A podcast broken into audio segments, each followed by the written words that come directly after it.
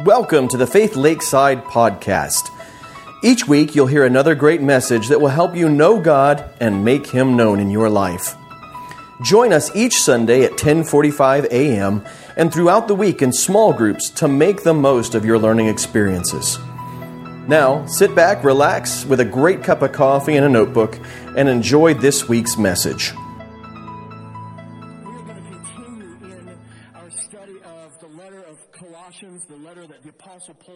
Wrote to the church in Colossae, but, but we're not going to hang out there. We are going to instead take a, a pause because the letter has unfolded to the point where we are now looking at what we need to be standing up against. In Colossians chapter 2, if we were to look there together, we would see that Paul says to us in this church that in Jesus, in the Christ, the Son of the living God, there are hidden all the treasures of wisdom and knowledge. Everything we need to know is wrapped up in Jesus Christ. And in fact, Paul says he's saying this so that no one will deceive you with arguments that sound reasonable. He understands that as Christians, we are engaged in a culture that will constantly be seeking to deceive us with things that sound reasonable and yet are in direct contradiction to the truth that is found in Christ Jesus. And this is the verse we're going to camp out on for a few weeks now. Is Colossians 2:8, where he says to us, "Be careful," or "Watch out." Be aware, be alert, be on the lookout that no one takes you captive or makes you a slave or sneaks up on you and grabs a hold of you and whisks you away into captivity is kind of the picture that's painted here through philosophy and empty deceit based on human tradition, based on the elements of the world, rather than Christ. He's telling us that there are teachings and, and things out there in the world that are denying the truth of Jesus Christ. And not just his gospel, but all of the truth and wisdom of all ages that are wrapped up in Christ Jesus. That there are things in our culture, in our world, in our society that may sound reasonable to us, but they are in direct contradiction to Jesus and direct contradiction to what Jesus teaches. And we have to be careful not to be taken captive by them. And, and so one of the philosophies that, that maybe we've encountered in the world is that Jesus just taught to love everybody. Love God, love other people, that's it. But we have to understand that when Jesus says these two great commandments, love the Lord your God with all your heart, with all your soul, with all your mind, this is the greatest and most important command. The second is like it or equal to it. Love your neighbor as yourself. We think that sometimes that means that love is just this one fuzzy feeling that we get to, to experience and everything's cool because we love.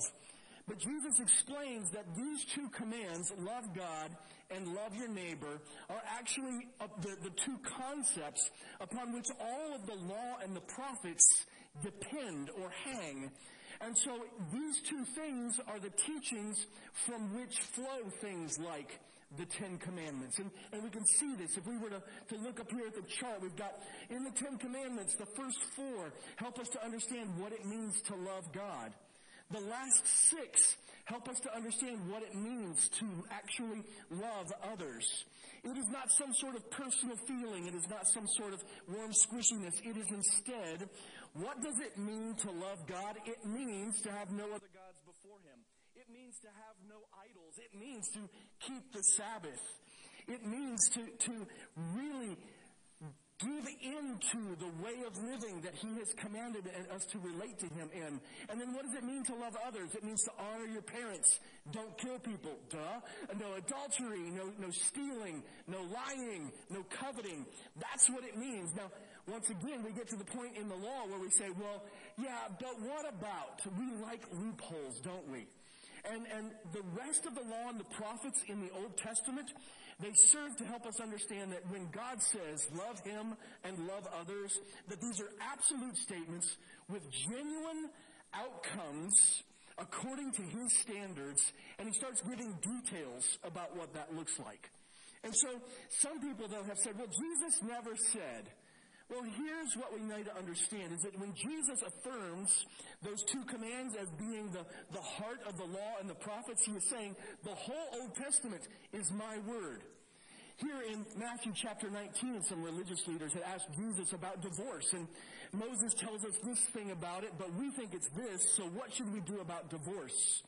And here's what Jesus says to them in Matthew 19, 4 through 6. He says, Haven't you read, he replied, that he who created them in the beginning made them male and female? And he also said, For this reason, a man will leave his father and mother and be joined to his wife, and the two will become one flesh. So they are no longer two, but one flesh. Therefore, what God has joined together, let no one separate. You see, in addressing a modern, for him, concern, Jesus doesn't say, let me tell you what I think or how I feel. What does he go back to? He goes back to Scripture, and not just in Scripture, he actually goes back to Genesis chapters 1 and 2. If you've got your Bibles, just for now, I encourage you to open them up to Genesis chapter 1. Now, this is not going to be like a surprise for any of you, but Genesis chapter 1 details the creation of the world. Genesis chapter 1 gives us the picture of, of the creation of all that exists. And then Genesis chapter 2 is a reiteration or a recapitulation, a going over again of the specific story of the creation of mankind. And so Genesis 1 and 2 are complementary stories. They do not contradict each other. They complement one another. And Genesis 2 goes into greater detail regarding the pinnacle of God's creation. And who is, what is the pinnacle of God's creation? Look around the room. It's us. Now you might, you know, if you've been to the Grand Canyon, you'd go, yeah, not us. But no, us. We are the pinnacle of God's creation. We are the ones that He was shaping for, uh, shaping the world for, forming the world for. And, and we are the ones in, in whom He finds great satisfaction regarding our creation. But Jesus goes back here to Genesis chapter 1 and chapter 2. And so it is so important for us to understand if in referring to a modern issue, Jesus goes all the way back to the first two chapters of the Old Testament. What is he saying about the Old Testament in its totality? That it's all his word. All what he believes, what he teaches. And just because Jesus doesn't come out and say something specific about an issue or condemn an issue specifically, when he says the Old Testament is my foundation for teaching. The Old Testament is who I am. It's my way of walking. We need to understand that from Genesis to Malachi, all of it is the teaching of Jesus Christ. All of it is His Word. In no way does His command, His twofold command, love God and love others, negate the Old Testament teachings. In fact, His command, love God and love others, undergirds the whole of, of what is taught in the Old Testament. It sets the standard for, for how we are supposed to live. And then the Old Testament continues to give us the details on what it looks like to live up to the standards that God has given to us. So Jesus is speaking to a modern issue regarding, and, and here we go, I'm going to use it since most of the kids are down in kids' church, sex and sexuality. When he is speaking to sex and sexuality, where does Jesus go? To Genesis chapters 1 and 2. And if you've got your Bibles open, we'll see why he goes back to these passages. And it is important for you to understand that in our culture, we are being fed a number of lies regarding sex and sexuality. And that we are being told that Jesus doesn't take a stand on so many issues of our day Instead, we need to be Christians who stand firmly on God's Word and understand that Jesus, He not only speaks from the New Testament and the Gospels, but He speaks from the Old as well. And He affirms the Old Testament in teachings like this and everything the Old Testament has to say. So let's look at, at, at what He says, what Jesus says is true about creation and about us as sexual beings. Genesis 1:26, Jesus says that, uh, or, or the word says that God said, "Let us make man in our image, according to our likeness. They will rule the fish of the sea, the birds of the sky, the livestock, the whole earth, and the creatures that crawl on the earth." So you see right here in Genesis 1, 26 that Jesus is referring back to, you can see it. Who is, first of all, who's the us in this, this verse? You can, you can yell. I mean, God, yeah, I mean, the Trinity we can see. So, uh, and, and, yes, God, Jesus, the Holy Spirit, the Father, Son, and Holy Spirit, we see them represented right here in the very beginning of Scripture, kind of hidden under the story. But as, as Revelation unfolds, not the book, but the revealing of God to mankind throughout the whole of the Bible, we see the Trinity reflected all throughout even the Old Testament. And what is unique about mankind? We are created, we alone, out of all of creation, are created in the image of God. In other words, there is something unique and special about us compared to all of the rest of creation.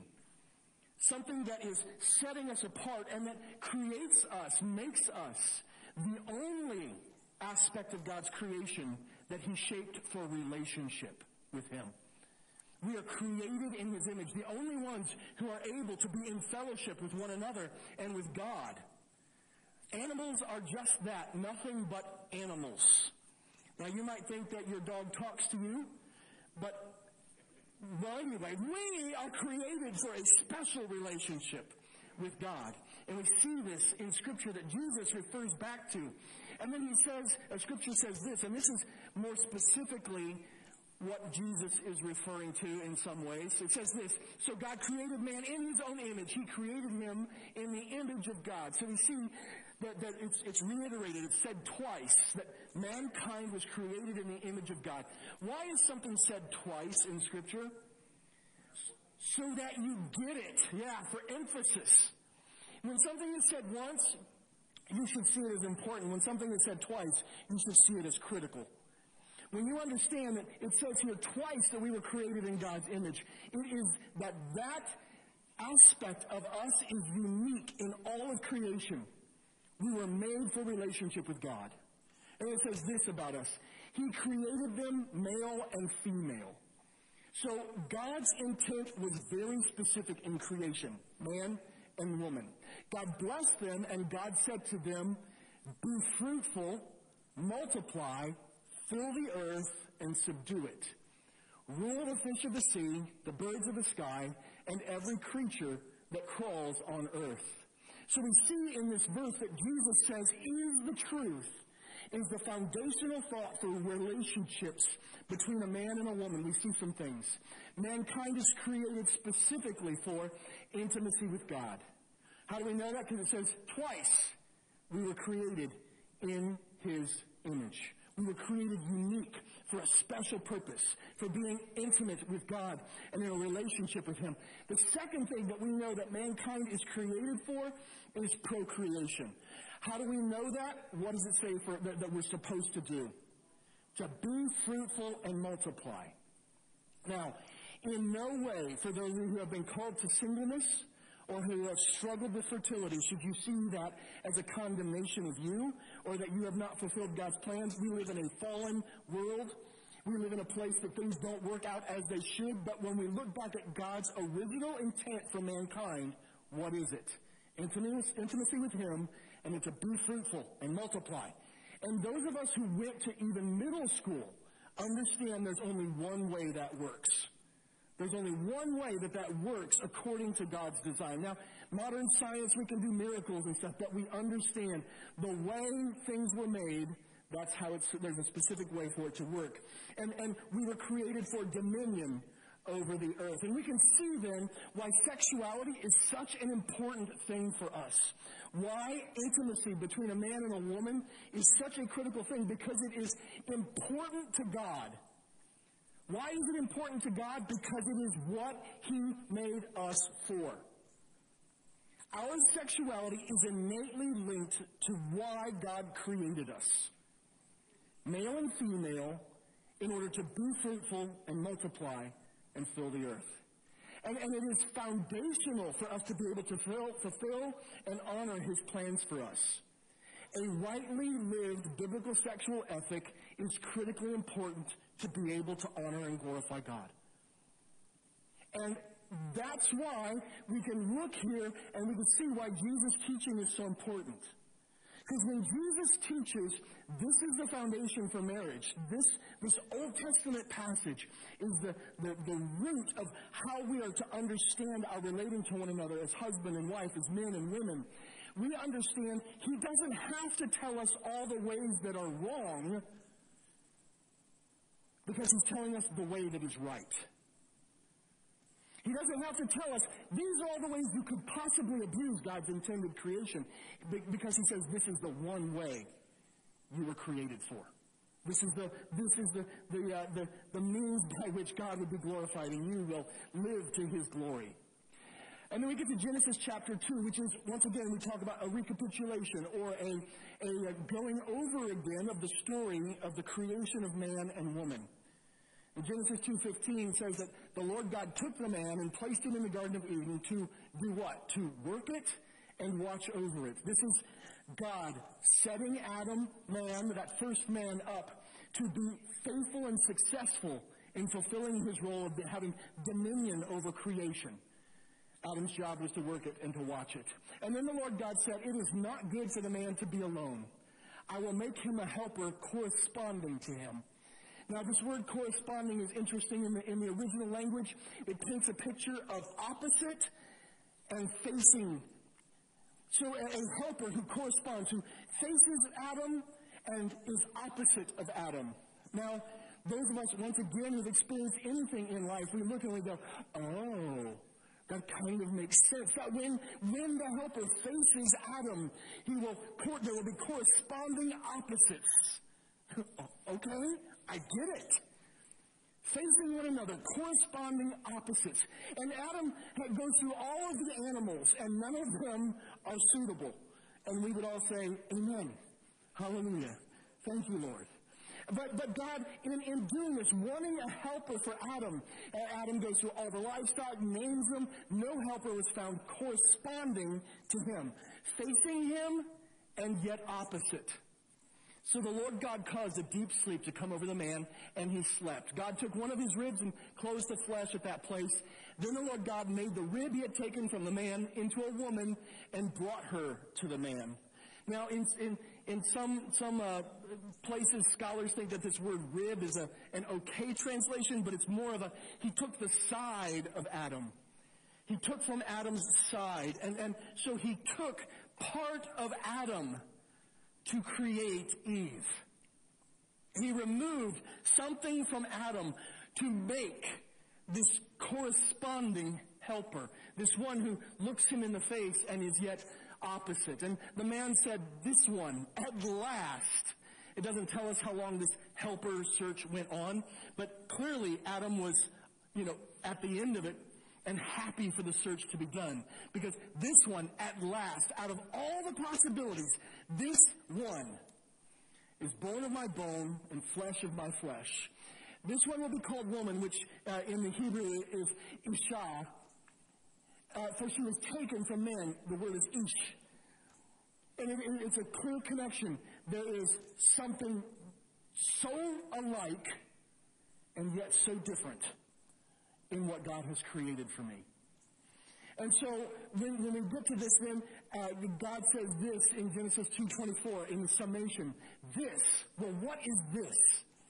The fact that they correspond and they are opposites and they face one another. This, this is why. The, the reason is because woman came from man, not in a, in a derogatory way, not in a she is less than, but, but she is part of. She is the, the, the, fulfilling component that makes each of them whole. Because of this, this is why a man leaves his father and mother and bonds his, with his wife, and they, the two of them, become one flesh. So Jesus, in talking about divorce, takes us back to Genesis chapters 1 and 2, and he says, Do you want to know my standard for your sexuality and your relationships with one another, men and women? Here it is. Here it is. You were created with a purpose. You were created with an intent. You were created to be opposite and facing one another. And you were created to be one man and one woman for one lifetime. Now, please, no one feel condemned if your journey in life has taken you someone, somewhere else. But understand, this is God's ideal. This is His perfect plan. This is His desire for all of us. The glory is that even if this has fallen apart at a certain point in our life, He can still bring redemption and bring this truth to bear in your future. So do not be discouraged. My parents were divorced. My dad and my stepmom, they were here a couple of weeks ago. I call her my mom. Why? Because she is. I mean, you know, she didn't birth me, but oh my gosh, the pains that woman went through related to me, right? And I have seen in my parents, uh, my, my birth parents, let's say that, my mom and my dad, I, I watched their marriage fall apart. I watched them fail to live up to this. I watched destruction come into their lives and mine because they were unable to maintain the standard. But I've watched my dad and my stepmom and my mom and my stepdad after the initial divorce and repentance and renewal was sought, that they now live this standard. They will be together until they are they croak, right? And and I imagine that if my dad's six months, six months, six years older than my stepmom. I imagine if she if he passes away first, she might just crawl in the casket with him, um, you know, and I, I, because they are so dedicated to one another. Their marriage is not perfect, but it's good. Now, this is God's standard. Where does this standard go? What happens to this? Why are we in the place where we're at, where we go right to the next chapter? Genesis chapter 3 and the fall of mankind. If you were to flip over there, you look and see that, that Satan in the serpent, who tempted Eve and Adam to eat of the fruit of the tree of knowledge of good and evil, they both ate and they both lost their innocence and became creatures of sin who passed on in their genetics spiritual genetics, sinfulness to all of us. And what we as people lose in the fall, the issues, it creates are issues in our intimacy with God. Adam and Eve, their intimacy with God was lost when they were cast out of the garden. No longer could they walk with God in innocence and see Him face to face. Instead, now God was distant, and it was difficult to understand Him, and it was a challenge to be genuinely spiritual people.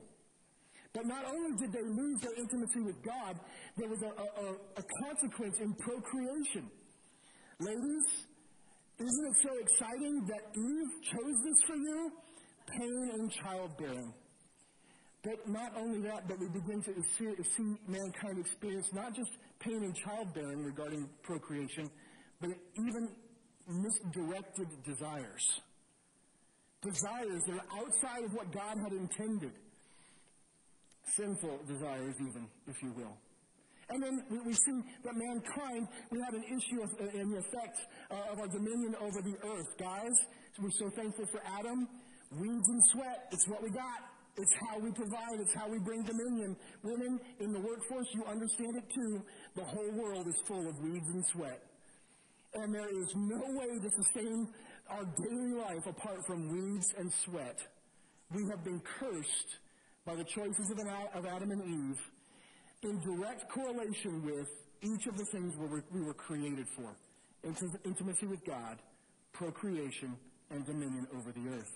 And so we are now experiencing the effects of that. In Romans chapter 1, verses 18 through 22, the Apostle Paul, if we were to read it all, he chronicles the fall of mankind as they go from a, a sinful creation uh, or a sinful fallen man and woman in Adam and Eve to what culture begins to look like. And in Romans chapter 1, Paul talks about the fall of mankind and how we get to where we are today.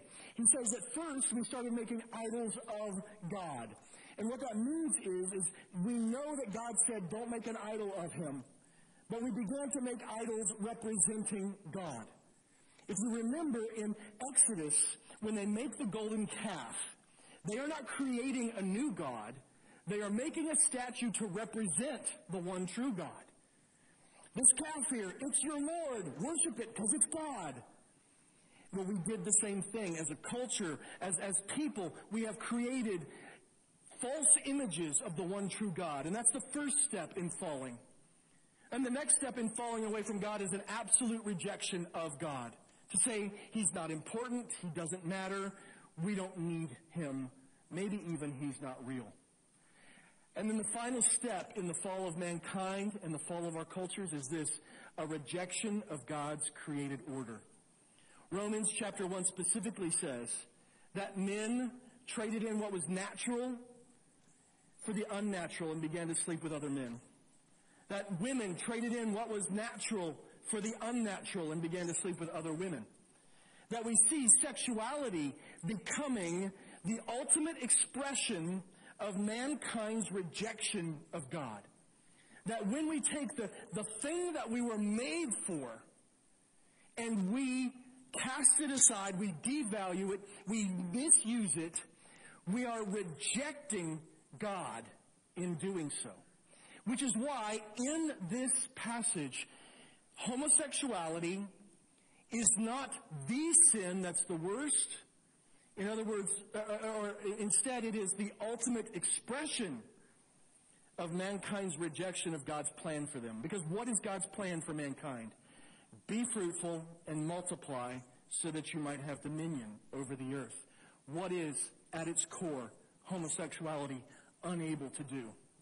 To be fruitful and multiply. And so we must understand that to participate in, in that is the ultimate expression of rejection of God's plans for our lives.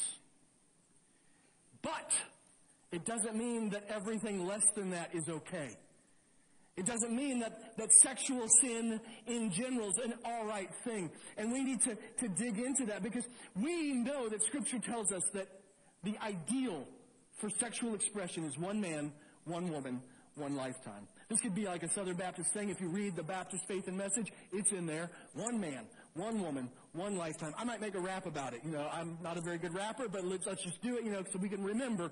One man, one woman, one lifetime is God's standard for sexuality and our sexual expression as believers. But we've been told, the lie that we've been told, the vain philosophy of this world is that, and, and, and we're all familiar with this, love is love. Love is love. Our sexuality in every form, in any expression is acceptable so long as we feel an emotion. And, and we're, we're coming to a place in our culture where feelings and emotions negate the standards of God.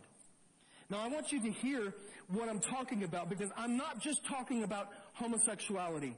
I am talking about sexual immorality in every form that our culture has made, and even we as Christians have found loopholes, we think, to make sexual immorality acceptable. Well, my sin's not as bad as their sin. Yeah, it is. Well, well, my rejection of God's standards is not as bad as their rejections of God's standards. Yeah, it really is. Because to stand in rebellion against God is not something we should take lightly. And that is in every form, in every expression, because God is so serious, and, and He gives us now details about what it is to live as one man, one woman, one lifetime. In Exodus chapter 20, verse 14, this is the first time we see the commandments, the ten words given in Exodus 20. And one of them is, do not commit adultery. Now, we read this, and as people, we began to think things like this. Okay, so I can't commit adultery. What is adultery? Well, adultery is cheating on my spouse. So I guess fornication's okay. Sex before marriage is fine then, right? right? Or, or maybe, maybe sex with someone of the same gender is fine.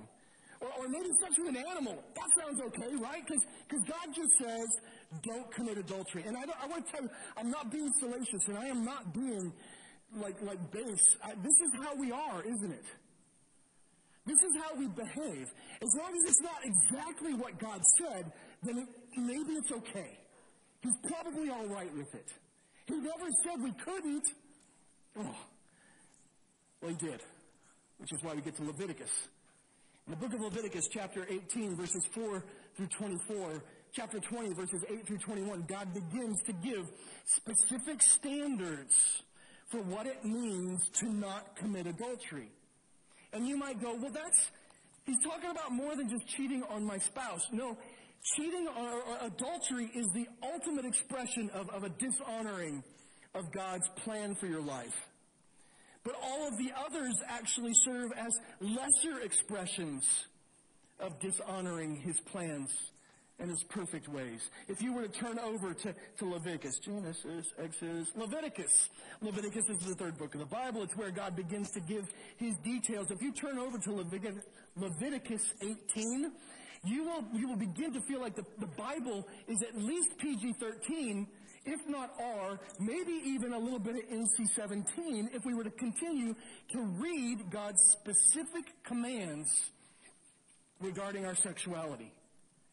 Leviticus 18 verses 4 through 24, verse 4 begins uh, to tell us, You are to practice my ordinances and you are to keep my statutes by following them.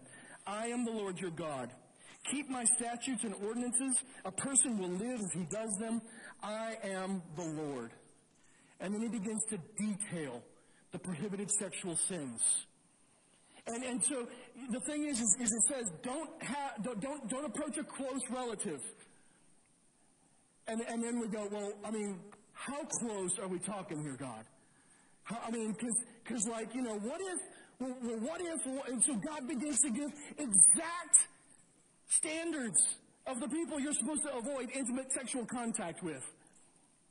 He, he begins to outline what incest looks like and just how displeasing it is to him.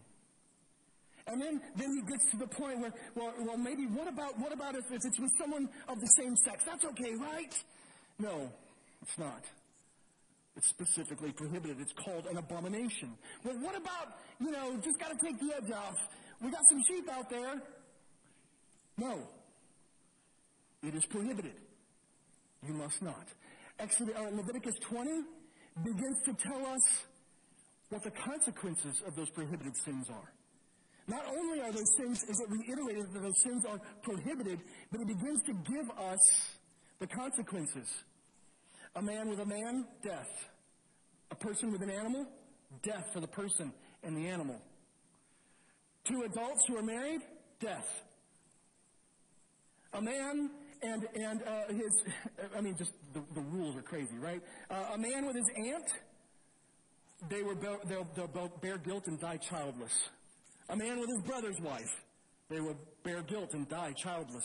And so what we see in all of these prohibited sexual sins, it's either the death penalty or infertility by the hand of God that are the specific consequences. So we, we must understand God takes these things seriously. And if Jesus has affirmed Genesis as God's standard, then, then I want you to understand in, in teaching us the, to love God, love yourself, and upon all the law the pro- excuse me, upon these two hang all the law of the prophets, he's telling us that these verses are still in, in effect too. That these standards are still God's standards, that these, these, these are still the things that God wants of us. And what it means to be in right standing with Him. And so it comes back to, once again, one man, one woman, one lifetime. So then we might ask the question, well, what about? What about? What about divorce? In fact, in, in the Old Testament, there is a guideline given for divorce, Deuteronomy chapter 24, verses 1 through 4. What about divorce? Well, it says it's acceptable, but that the woman who is divorced must be taken care of well and, and honored. What about polylove? And, and we're in a culture, if you are on any kind of social media, you, you might find uh, thruples and, and quadruples and, and, and whole households of people living together and being sexually intimate with one another. Uh, and, and just living in such a manner as to reject this one man, one woman, one lifetime.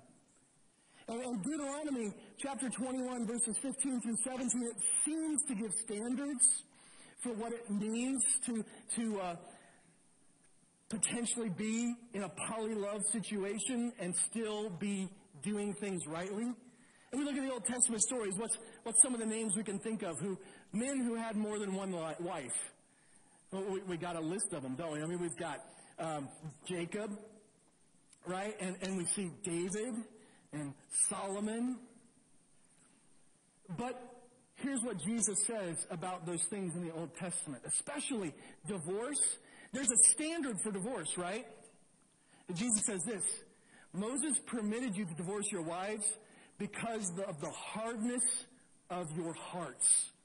But it was not like that from the beginning. Why is there a standard for divorce? Why is there a standard for polylove? It's not because it's God's plan or desire.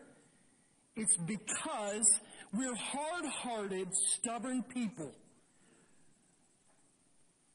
And God allows things, but in allowing them, He does not necessarily command them or affirm them. His perfect standard remains. Jesus says, it was allowed because of the hardness of your hearts, but it was not like that from the beginning. How was it from the beginning? Anybody remember? One man, one woman, one lifetime. Like I said, I'm going to make a rap and we'll all rap it next Sunday for, for worship. That would be awkward. We are all so white. Um, Joyce Lee, even you. Um, we are, we, we, one man, one woman, one lifetime, that has always been God's standard.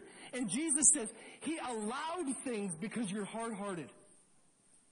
He allowed things because you were rebellious and he still wanted to give some guidelines and standards for you in the midst of your rebellion.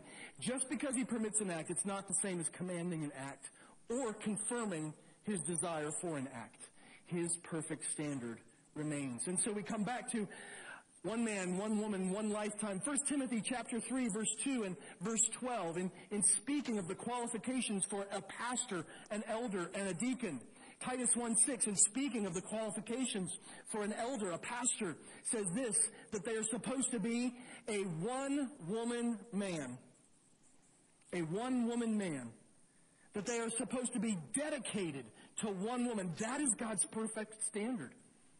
In the New Testament, he says, if anyone wants to be a, a pastor, they want a good thing. He says, everyone, in fact, should strive and, and, and, long for this kind of faithfulness in their own life to be one man, one woman, one lifetime. Hebrews 13:4 Marriage is to be honored by all and the marriage bed kept undefiled because God is sort of displeased and finds it uncomfortable to be around the sexually immoral and adulterers. Is that what it says? No, it says God will judge the sexually immoral and adulterers. Now, the words, the word sexually immoral there, it's one word in the original language. It's porneia. It is every sin that is in violation of one man, one woman, one lifetime. Every sin in violation of that standard will be judged. Well, what about? What about if I'm not actually doing it? What, what about if it's just pornography. What if I'm just looking at it? Statistics. Statistics um, are not always true. You can make statistics say anything. And I know that. Right? A, there's a saying 67% of statistics are untrue. Right, and I just made that up. And that's how statistics are. We can manipulate information. But statistics, take it with a grain of salt, tell us that out of 100 men in a church, 95 of them will have looked at pornography or consumed pornography in the last six months. Now, that doesn't mean look around the room and start going, right? We're not counting off. And, and pornography doesn't mean you paid for it. It doesn't mean it was over the top. It just means you looked at a woman with lust who was not your wife sometime in the last six months on the internet, on a television show, in a magazine, and you chose to do it intentionally. Now, ladies, you think, oh, we're good. Statistically, 40% of you will have consumed pornography in the last six months. A little better, still not Christ like. Because here's the standard. Jesus says this You have heard that it was said, Do not commit adultery. So uh, everybody in the audience goes, well, yeah, everybody knows that. But I tell you, Everyone who looks at a woman lustfully. And the word there is to desire her. Not just, it, it, there's like not some line that you can come right up to the edge of and it's not lust. You know, uh, all right, well, I just, I looked twice and that's okay, right? Guys, we're notorious for this. Ladies, you might do the same thing. Whoever looks at, at, at someone of the opposite sex to desire them. Ladies, not only can you look at someone, you can read about someone and think, oh, I wish my relationship was like that. He could sweep me off of my feet. We could go to Bora Bora. He'll bring me drinks with umbrellas. And he'll be oily in the sun. You read it in a book, you see it in your head. Uh, uh, we, we get how, how, per, how pervasive this is, how destructive this can be. And Jesus says, if you even look at someone with a desire for them in your heart, or you imagine them with a desire for them in your heart, you have committed adultery with them already. You have already violated that command. So not is it only one woman and one man for one lifetime, it is also one desire for one lifetime. The apostle Paul tells us in 1 Corinthians 7 that if you can't handle being single and keeping your sexuality in check, do you know what the answer is? Find a good man or woman and get married. Because the only place that sexuality is properly exp- expre- expressed is one man, one woman, one lifetime in a lasting marriage. Job says this about pornography. He says, I have made a covenant with my eyes. How then could I look at a young woman? Job says, How am I even supposed to look when I'm being honest with who I am in my relationship to God? Proverbs 6. Uh, it, it's actually a, a, whole discourse on the, uh, the, the, the, woman, the prostitute who would lead a man astray. And Proverbs 6.25 says this, Don't lust in your heart for her beauty or let her, let her captivate you with her eyelashes. Now, ladies, you, once again, you might read verses like this and think, oh, we're off the hook. No, you're not. The same standards apply for you in reverse. Reply, apply for all of us in what we read and what we watch and what we see. And so our sexuality is not just about the acts that we do, it's also about the things that we consume and the things that we value the things that we, we do to violate one man, one woman, one lifetime. And, and Jesus says this in Mark chapter 7 verses 21 through 23. For from within, out of people's hearts, come thoughts that are just not quite so good. And if you just do it with the right intent, maybe it'll be okay. No, he says, evil. Evil thoughts. And what kinds of, of things accompany evil thoughts? Sexual immorality, thefts, murders, adulteries. Once again, that phrase, sexual immoralities, it's one word in the original language, and it is anything that violates God's standard of one man, one woman, one lifetime. Anything that violates the standard and actual adulteries. Jesus says we are prone to these things. And, and the thing, the question then becomes, well, if everybody's doing it, what are we supposed to do about it? Have you ever felt like that? If everybody's doing it, and, and what is our answer typically? Well, everybody falls short, so it must be okay for me to fall short. Everybody's making mistakes. How can, how can I stand up and say anything to anyone if, if I, I myself am, am struggling with this sin? In some form or fashion. How do we, how do we take a stand as Christians? Well, we take a stand on, on God's Word. And we take a stand on recognizing some things, some things about ourselves, and, and we'll get to, to those in just a minute. What should we do personally to respond to sexual sin of all types? Flee sexual immorality. Not stand there and think about it. Not make an excuse for it because somebody else is worse than you. Not say, well, it's just entertainment, so it's okay flee sexual immorality. And, and I got to tell you, uh, preparing this sermon, I have been very convicted about even just the things I count entertainment in my life. That, that I feel like I have given too much ground to sinfulness. And, and I imagine that if we're honest, many of us will feel that that's probably the case with us as well that we have given far too much ground in our own life to sexual immorality. And it is time to start running away, brothers and sisters. It is time to get off of the internet. It is time to be, if you're married, to be faithful to the one that you're married to, both physically and in heart. In every way possible. If you are not married, begin to look in the right places for the proper expression of your sexuality. To understand there is no fulfillment for a believer any place other than one man, one woman, one lifetime. Every other sin a person commits is outside the body, but the person who is sexually immoral sins against his own body. And not only that, scripture goes on to tell us in this passage, your body is the temple of the Holy Spirit, and you are sinning against the very temple of God in your sexual immorality. Run away. Turn it off. Burn the magazine. Get rid of the book. Change the channel. But everybody, yes, but why does it have to be you, too? Flee. Run away. That's what we must do for ourselves. But then we come to the, question of how, do, how should we respond to sexual sin in the lives of others? And in our culture, what's the one thing that we're not supposed to do? Do not judge, or you too will be judged. First of all, that's out of context, and you all know that. Because it goes on to say, deal with your own sin, and then you can help others deal with their sin. Matthew chapter 7, verses 1 through 5. So how should we respond to the sexual sin of others? If we ourselves are working and repenting of the sexual immorality and sexual sin in our own lives, then this is how we should respond to the first set of people we're going to talk about. And I know we're running a little late. I'm sorry. There was so much here. Oh, I could go like three days and you all would be toast. I'm so sorry. But I, I hope you're getting something from this.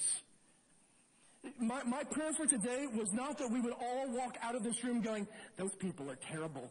They're all going to hell because they're homosexuals but instead that every one of us would feel a conviction about our own sexual immorality and the fact that we have room to grow before we have achieved Christ likeness. And that we need to be addressing sin in our own lives and the lives of those around us. Here's what Paul says in 1 Corinthians chapter 5, verses 9 through 13 in regard to sexual sin. In the beginning of the chapter, he details the life of a man and his stepmother and how they're together and how that should not be allowed in the church. And then he says this, I wrote to you in a letter, a letter before this, not to associate with sexually immoral people. I didn't mean the immoral people of this world or the greedy and swindlers or idolaters. Otherwise, you would have to leave the world. Even in this day, he understands the world is sin soaked. It is sexually perverse. He says, I, I told you to, to avoid the sexually immoral, to not associate them with them. I didn't mean people who are unbelievers. But actually, I wrote you not to associate with anyone who claims to be a brother or sister and is sexually immoral or greedy, an idolater or ver- verbally abusive, a drunkard or a swindler. Do not even eat with such a person. For what business is it of mine to judge outsiders? Don't you judge those who are inside? God judges outsiders. Remove the evil person from among you. In other words, someone in our midst, we know them to be an unrepentant, sexually immoral person. Our role as believers is to put them out of the fellowship for a time, hoping, Paul talks about it earlier in the chapter, hoping that by being disfellowshipped, they will come to a place of understanding their sinfulness, repent, come back to Christ, and come back to the church. And so the answer for us in dealing with the sexual sin of someone who says they're a Christian is repent or disfellowship. That's it. Turn away from your sin and get right with God, or I can't be around you if you say you're a believer. This is not an easy thing, but it is what God asks of us. Now, the, the thing is, though, that most people who are trapped in a cycle of unrepentant sexual sin, we would probably come to the conclusion that they don't know Jesus in the first place. They can, they can even call themselves Christians. They can walk the walk. They can do things that are good, but they don't understand the gospel. And they are likely not saved in the first place. And so what is our response to sexual sin in their lives? A little bit later or earlier, depending upon which verse you're going from, Paul says this in 1 Corinthians 6, 9 and 10. Don't you know that the unrighteous will not inherit God's kingdom? Do not be deceived. No sexually immoral people, idolaters, adulterers, or males who have sex with males. No thieves, greedy people, drunkards, verbally abusive people, or swindlers will inherit God's kingdom. What's the first thing we need to do when we encounter someone in sexual sin and they're an unbeliever? Well, he says a little bit later in talking to the, the, the pastor Timothy that this is how we should uh, understand things. We know that the law is not meant for a righteous person, but for the lawless and rebellious, for the ungodly and sinful, for the unholy and irreverent, for those who will kill their fathers and mothers, for murderers, for the sexually immoral, and males who have sex with males for slave traders, liars, perjurers, and for whatever else is contrary to the sound teaching. We know that there is a, a, a, group of people who are in rebellion against God, and included in that group of people are those who are sexually immoral and those who are homosexual, which is really just sexual immorality at its pinnacle in rebellion against God. And so, we as Christians who understand and believe God's word to be true, and I hope you do believe the Bible to be true.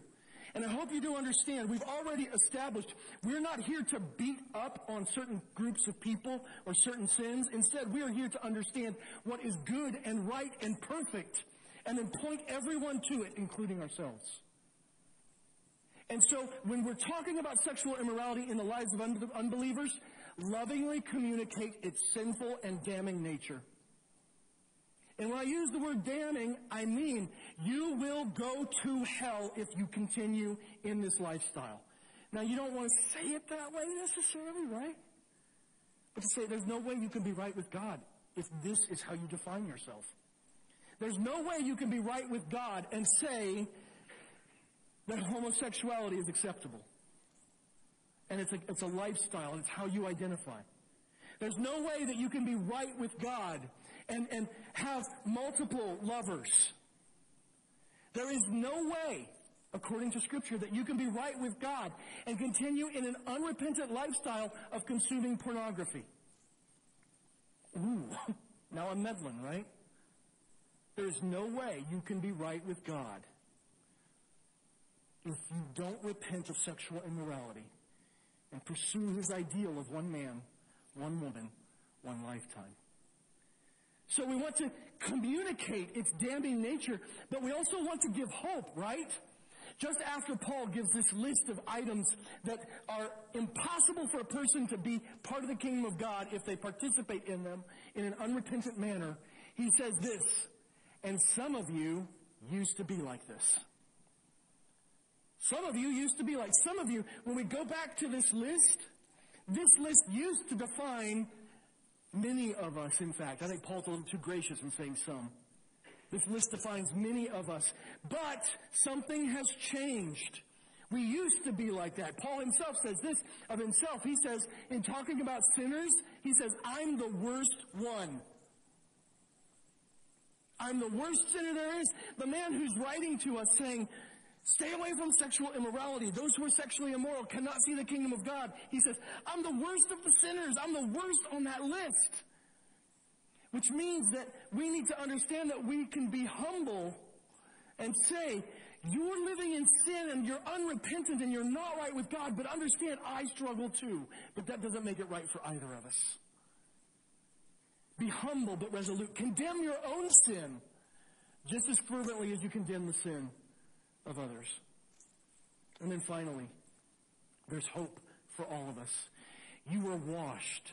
You were sanctified. You were justified in the name of the Lord Jesus Christ and by the Spirit of our God. You used to be that way, but when you trust Jesus as your Lord and Savior, you'll be different. When you genuinely trust on Him as your Lord and Savior, you'll be renewed. Says this uh, in 1 Timothy 1.15. This is a this saying is trustworthy and deserving of full acceptance. Christ Jesus came into the world to save good people who are trying real hard. No. The sinners, the very people that Paul says in the list are condemned to an eternity apart from God when they repent and turn to Jesus Christ as their Lord and Savior and pursue a right way of living, one man, one woman, one lifetime, then they too can be made clean and whole and saved. It's possible for all of us.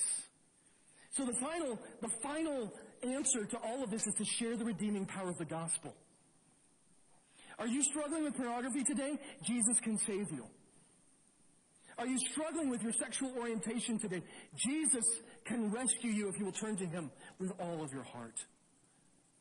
Are you struggling with an adulterous affair today? Repent and turn away and come back to Jesus, and He can redeem you. You see, there is nothing that can keep us from the love of God in Christ Jesus except our own unwillingness to turn to Him and repent. Share the redeeming power of the gospel. So, last slide of the morning. Thanks for your patience. But this is such important stuff. I hope you've heard. When we are dealing with sexual sin, number one, run away. Think about the things in your life that are leading you to, to sexual sin. Think about them and be honest. We were driving down uh, 79 yesterday. I don't know. We drive around with each other so much. It's like that's all we do. Uh, hey, you want to go on a date? Yeah, let's go drive around in circles. Okay, cool. Uh, it used to be cheaper. No, it's not so much. But it's billboard for a spa on the edge of 79, coming north, right at Canonsburg. For, for most of you, you just, yeah, there it is. But if you're tempted by sexual sin and pornography, it's the picture of a woman from just below her bosom to just below her crotch. And all like, right? And so, whoa. So it's, it's, it's not really like out there, but it's, it's like it's just enough. Our, our, our culture is sin soaked. You gotta run away. You gotta turn away. Think, think about the commercials you're watching. Think about the shows you're watching, the, the books you're reading. Ladies, run away. We've got to remove the sin from our midst. I, I got to tell you, brother or sister, if we know you're walking in sexual sin, sexual immorality, we would have to do something about that. And the call for you today is to repent and to deal with it before we have to bring you into church discipline. That doesn't mean go deeper and hide it more. It means drag it out and let God change you today.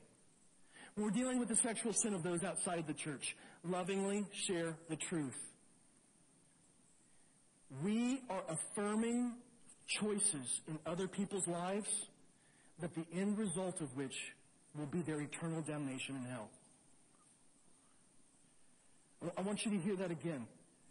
We are looking at other people's lives and we're saying that's okay. And according to Scripture, what we are doing is we are affirming in their lives choices that will result in their eternal damnation into hell. We should be lovingly sharing the truth with them. I do not. In fact, I would be aghast. I would be so disappointed if anyone in our congregation was picketing somewhere with a sign that said God hates fags. I would, I would be so disappointed. But you know what? I would be just as disappointed if you were to say, it's okay. It's acceptable. Love is love. God's okay with it. I'd be just as disappointed.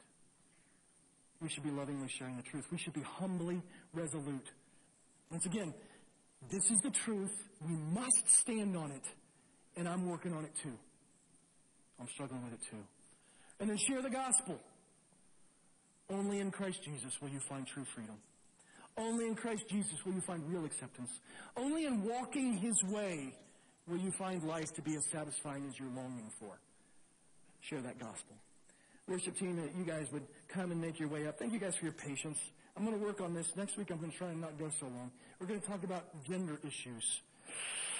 I don't know. We'll see. Uh, some of you, you might just be like, I'm going to watch the live stream and fast forward it. Others of you, uh, no, the, the goal here is not to declare what's wrong so much as to say what's right and invite you and me to live up to it. and then everyone around us through the power available of, in repentance and trusting on Jesus Christ as Lord to live up to the right that we're called to. So uh, I got a few books, resources. If you've got questions, complaints, I'm here. I, I know that, that I, I've spoken with like firmness, but understand I'm also okay with discussion and pushback. Ask my kids. Uh, they'll tell me I'm wrong, and they're still alive. So, let's pray. Father God, we thank you for your word. We thank you that you loved us enough to send Jesus. Lord Jesus, we are so thankful that you, the Word who became flesh, that you have not left us wondering what is right or true, but we find truth and righteousness and, and holiness in you. And in you, we find an affirmation of everything that has been revealed throughout the Old Testament and the New. That you have spoken these things from the very moment of shaping us in the dust until today. And you have not left us without a clear teaching regarding our sexuality. We pray this morning that where we are falling short, we would be convicted and repent. We pray this morning that where we are affirming sin that will lead to damnation, that we would repent of that choice and begin to speak the truth in love